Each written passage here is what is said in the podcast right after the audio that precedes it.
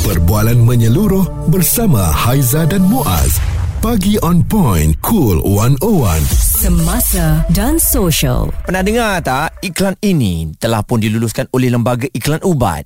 Ha di mana-mana promo ataupun kalau dalam TV nanti ada tulis kat bawah untuk uh, iklan yang memaparkan ubat-ubatan ni lah. Ya. Kan? Ha, maksudnya jelas uh, ubat-ubat tersebut telah pun mendapat pelepasan dari lembaga iklan ubat. Aha. Tetapi sekarang ni kat media sosial Haiza ramai betul sama ada founder produk tu sendiri ataupun ada influencer yang review ubat-ubat ni kadang-kadang ubat tu tak ada kelulusan pun tapi Betul. dia punya review punya real Ha. nampak betul-betul uh, apa boleh sihat mendatangkan manfaat lah Kebetulan dia memang dah kurus. Lepas tu dia jual ubat kurus. Dia kata saya makan ni lah kurus ya. Dia boleh uh, buat awak hilang kencing manis, dia boleh hilangkan kanser, dia boleh rawat darah tinggi macam-macam ya. Mujarab, ajaib, tiada kesan sampingan.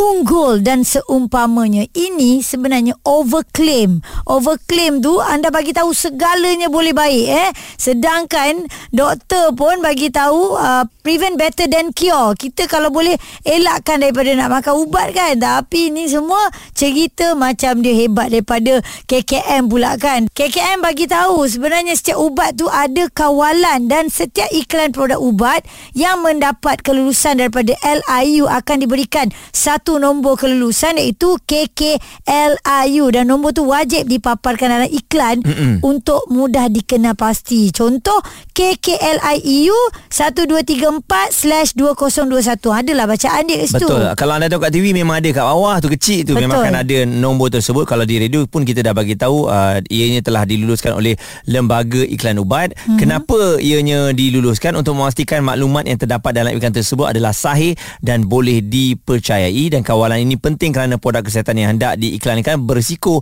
memberi kesan kepada kesihatan pengguna. Ya, Muaz secara logik lah Satu ubat saya bagi kat awak Ni air Mm-mm. Boleh ubat 20 jenis penyakit Ada dalam badan awak Ha-ha. Awak percaya? Ha, kadang-kadang kalau dah terdesak saya percaya je lah. Ah, ya, kalau yang bercakapnya lah. pun uh, bagus bercakapnya, Ha-ha. saya percaya. Ya, tukang jualnya, Ha-ha. tukang belinya kan. Tapi itulah kita tak nak benda mudarat. Kalau dah percaya semua masuk dalam badan kita, habis nanti kan kita takut dalam tu ada macam-macam benda terlarang. Responsif menyeluruh tentang isu semasa dan sosial. Pagi on point bersama Haiza dan Muaz. Di Cool 101. Okey, kita nak cerita tentang ubat-ubatan yang di-review ataupun yang dikongsikan dekat dalam media sosial ni sebenarnya ada kelulusan ataupun tidak. Kebanyakannya memang tak ada lah Sebab tu dia akan keluar dekat media sosial je Sebab mungkin tak ada pemantauan. Tapi itu pada pandangan kita. Puan Lee Ching Yan Pegawai Farmasi Kementerian Kesihatan Malaysia KKM Ada di sini untuk menerangkan Mengenai ramai selebriti dan juga pepengaruh Yang membuat heban ataupun review Berkaitan produk ubatan mereka ni Di media sosial Jadi sebenarnya Puan Ada sebarang kawalan ke Terhadap hebahan ataupun review sebegini Di media sosial? Okey, untuk um, semua penyiaran iklan produk ubat dan perkhidmatan kesihatan di Malaysia adalah dikawal di bawah Akta Ubat Iklan dan Penjualan 1956. Mm-mm. So, akta ini mengtarifkan iklan sebagai apa-apa notis, keliling, edaran, laporan, ulasan atau dokumen lain dan pengumuman yang dibuat secara lisan atau apa-apa cara yang menghasilkan cahaya atau bunyi. Misalnya siaran radio, TV dan termasuk juga media baharu internet. Okey So, secara umumnya iklan ni merupakan pemberitahuan kepada umum dengan tujuan menarik perhatian orang ramai terhadap produk yang ditawarkan. Oleh itu, sebarang ulasan termasuklah produk review, testimoni, endorsement profesional mengenai produk ubat ataupun perkhidmatan kesihatan di media sosial turut dianggap sebagai penyiaran iklan dan dikawal di bawah akta ini. Ya. Hmm. Okey, dan um, apa keperluan yang patut dipatuhi oleh pempengaruh atau influencer ni puan sekiranya mereka nak buat hebahan atau kandungan di media sosial mereka? Semua penyiaran iklan ubat dalam semua jenis media adalah dikawal di bawah akta yang sama lah. Okey Dan ia mencakupi penyiaran yang dibuat sama ada oleh profesional kesihatan ataupun orang awam. So, Mhm. keperluannya pertama, iklan ubat mestilah mengenai ubat yang berdaftar dengan Kementerian Kesihatan Malaysia iaitu mempunyai nombor pendaftaran MAL. Okay. Yang kedua, iklan tersebut atau ulasan yang ingin dibuat mestilah telah diluluskan untuk siaran oleh lembaga iklan ubat serta dalam tempoh sah kelulusan. Mhm. Yang ketiga, kandungan atau ulasan yang dibuat mestilah mengikut sepenuhnya format yang telah diluluskan oleh lembaga iklan ubat tanpa sebarang penambahan penambahan ataupun pindaan lain. Jadi berarti uh, pempengaruh ini juga perlu ada knowledge ya kalau mereka ni mungkin diupah atau dibayar untuk buat sebarang video berkenaan uh, sebarang review berkenaan dengan ubat eh. Suara serta informasi semasa dan sosial bersama Haiza dan Muaz bagi on point cool 101. Kita nak kongsikan dengan anda ini antara perkara yang perlu anda tahu anda nampak influencer popular, artis popular, selebriti for popular buat review ubat ataupun produk kesihatan. Anda minat dia anda beli tanpa anda mengetahui sebenarnya produk-produk yang dipromosi tiada kelulusan. Oh, tu yang bahaya. Hmm. Jadi Puan Lee Ching Yan masih lagi bersama dengan kita pegawai farmasi Kementerian Kesihatan Malaysia. Puan, ini kebiasaan produk-produk ni kalau kita tengok um, apa ubat ini mampu merawat pelbagai jenis penyakit. Jadi adakah macam ulasan sebegitu ataupun ayat sebegitu dibenarkan? Untuk tenta, tuntutan perubatan seperti merawat sesuatu penyakit tertentu adalah dilarang di bawah Akta Ubat Iklan dan Penjualan 1956 kerana akta memperuntukkan larangan mutlak terhadap penyiaran iklan yang berkaitan dengan pencegahan, rawatan atau diagnosis 20 jenis penyakit seperti dalam jadual.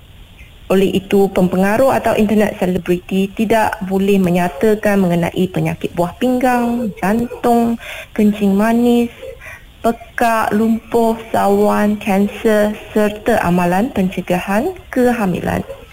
Manakala, akta juga membenarkan penyiaran iklan dan iklan ubat untuk rawatan penyakit selain yang saya sebut tadi dengan kelulusan lembaga iklan ubat. Semua pempengaruh atau internet selebriti yang ingin membuat iklan-iklan dengan tuntutan sedemikian perlu memohon kepada lembaga iklan ubat terlebih dahulu sebelum ianya boleh disiarkan kepada pendengar. Okey. Hmm, jadi mungkin pembeli akan ada risiko juga ya puan eh kalau dia beli ubat hmm. tanpa ada kelulusan ni. Ya, betul. Hmm, baik, mungkin ada nasihat daripada puan untuk pendengar-pendengar kita supaya alert lah jangan terlalu taksub dan terpengaruh dengan review ubat dan produk kesihatan ini.